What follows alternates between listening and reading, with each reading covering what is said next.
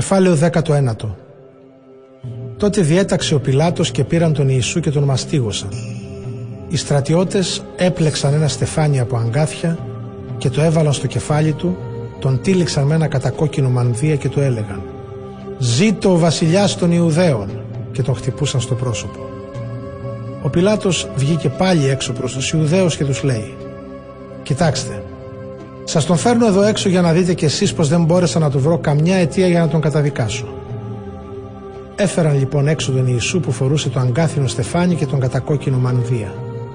Τους λέει ο Πιλάτος «Ιδού ο άνθρωπος». Όταν όμως τον είδαν έτσι οι αρχιερείς και οι φρουροί του ναού άρχισαν να φωνάζουν και να λένε «Σταύρωσέ τον! Σταύρωσέ τον!» Τους λέει ο Πιλάτος «Πάρτε τον εσείς και σταυρώστε τον. Εγώ δεν του βρίσκω καμιά αιτία καταδίκης». Του απάντησαν οι Ιουδαίοι «Εμείς έχουμε νόμο και σύμφωνα με τον νόμο μας πρέπει να πεθάνει γιατί ισχυρίστηκε πως είναι Υιός Θεού». Ο Πιλάτος όταν άκουσε αυτό το λόγο φοβήθηκε ακόμη περισσότερο. Μπήκε πάλι μέσα στο πρετόριο και λέει στον Ιησού «Από πού είσαι εσύ» αλλά ο Ιησούς δεν του έδωσε απόκριση. Του λέει τότε ο Πιλάτος «Σε μένα δεν αποκρίνεσαι. Δεν ξέρεις πως έχω εξουσία να σε σταυρώσω όπως έχω και εξουσία να σε αφήσω ελεύθερο» Ο Ιησούς το αποκρίθηκε «Δεν θα είχες καμία εξουσία πάνω μου αν δεν σου είχε δοθεί από το Θεό. Γι' αυτό εκείνος που με παρέδωσε σε σένα έχει μεγαλύτερο κρίμα από το δικό σου. Ο Πιλάτος ακούγοντας αυτά τα λόγια προσπάθησε για άλλη μια φορά να βρει τρόπο να τον αφήσει ελεύθερο. Οι Ιουδαίοι όμως κράβγαζαν και έλεγαν «Αν ελευθερώσεις αυτόν δεν μπορείς να είσαι φίλος του αυτοκράτορα. Όποιος κάνει τον εαυτό του βασιλιά είναι εχθρός του αυτοκράτορα». Ο Πιλάτος όταν άκουσε αυτά τα λόγια διέταξε να φέρουν έξω τον Ιησού και ο ίδιος κάθισε στην έδρα του δικαστή στον τόπο που ονομάζεται Λιθόστρωτο, στα εβραϊκά Γαβαθά. Ήταν σχεδόν μεσημέρι παραμονή του Πάσχα. Λέει λοιπόν ο Πιλάτος στους Ιουδαίους «Να ο βασιλιάς σας». Τότε εκείνοι άρχισαν να φωνάζουν με κραυγές «Θάνατος! Θάνατος! Σταύρωσέ τον!» τους λέει ο Πιλάτος «Το βασιλιά σας να σταυρώσω». Αποκρίθηκαν οι αρχιερείς «Δεν έχουμε άλλον βασιλιά εκτός από τον αυτοκράτορα». Τότε και ο Πιλάτος τον παρέδωσε για να σταυρωθεί. Οι στρατιώτες λοιπόν παρέλαβαν τον Ιησού και ξεκίνησαν.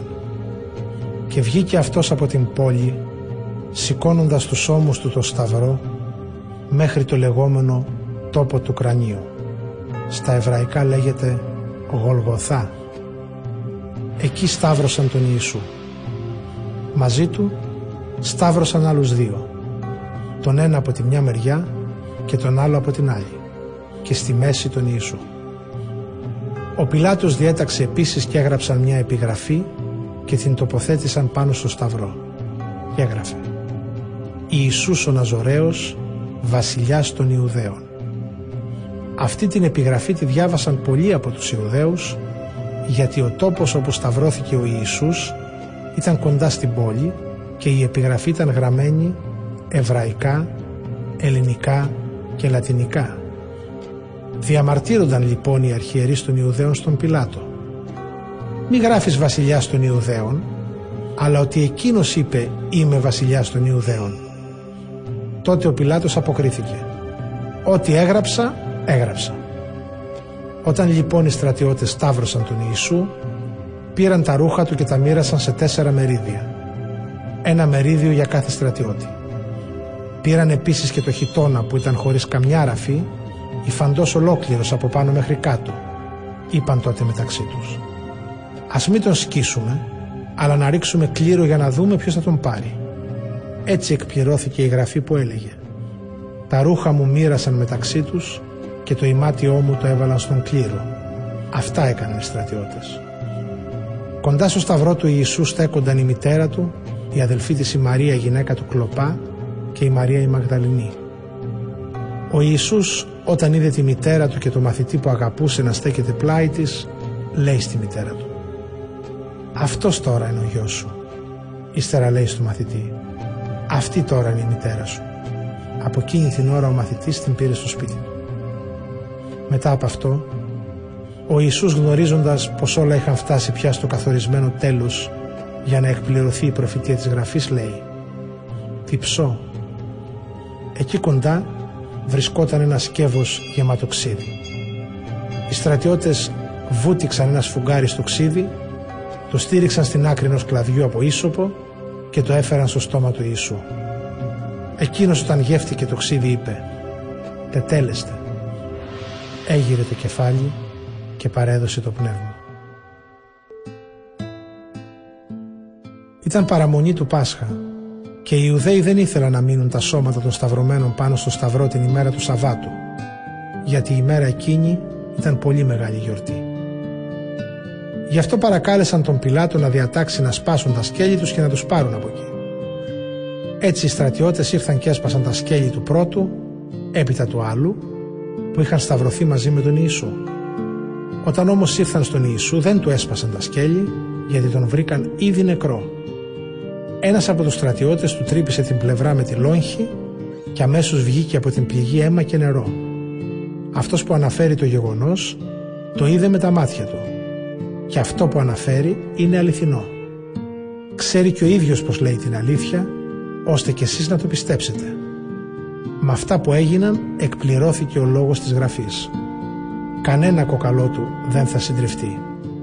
Και ένας άλλος λόγος της γραφής λέει «Θα στρέψουν τα μάτια τους εκείνων που τον κέντησαν με τη λόγχη». Αφού έγιναν αυτά, ο Ιωσήφ από την πόλη Αριμαθέα παρακάλεσε τον Πιλάτο να το επιτρέψει να πάρει από το σταυρό το σώμα του Ιησού. Ο Ιωσήφ ήταν μαθητής του Ιησού, κρυφός όμως, γιατί φοβόταν τους Ιουδαίους. Ο Πιλάτος έδωσε την άδεια. Ήρθε λοιπόν ο Ιωσήφ και κατέβασε το σώμα του Ιησού. Ήρθε επίσης και ο Νικόδημος, αυτός που την πρώτη φορά είχε πάει νύχτα να συναντήσει τον Ιησού. Αυτός έφερε ένα μείγμα από σμύρνα και αλόι, εκατό περίπου λίτρες. Πήραν το σώμα του Ιησού και το έδεσαν με πάνινες λωρίδες, βάζοντας και τα αρώματα, όπως συνηθίζουν οι Ιουδαίοι να ετοιμάζουν το σώμα για την ταφή. Στο μέρος όπου σταυρώθηκε ο Ιησούς ήταν ένας κήπος και μέσα στον κήπο ένα καινούριο μνήμα, όπου κανένας δεν είχε ακόμη ταφεί. Επειδή λοιπόν ήταν παραμονή της γιορτής των Ιουδαίων και το μνήμα κοντά, ενταφίασαν τον Ιησού εκεί.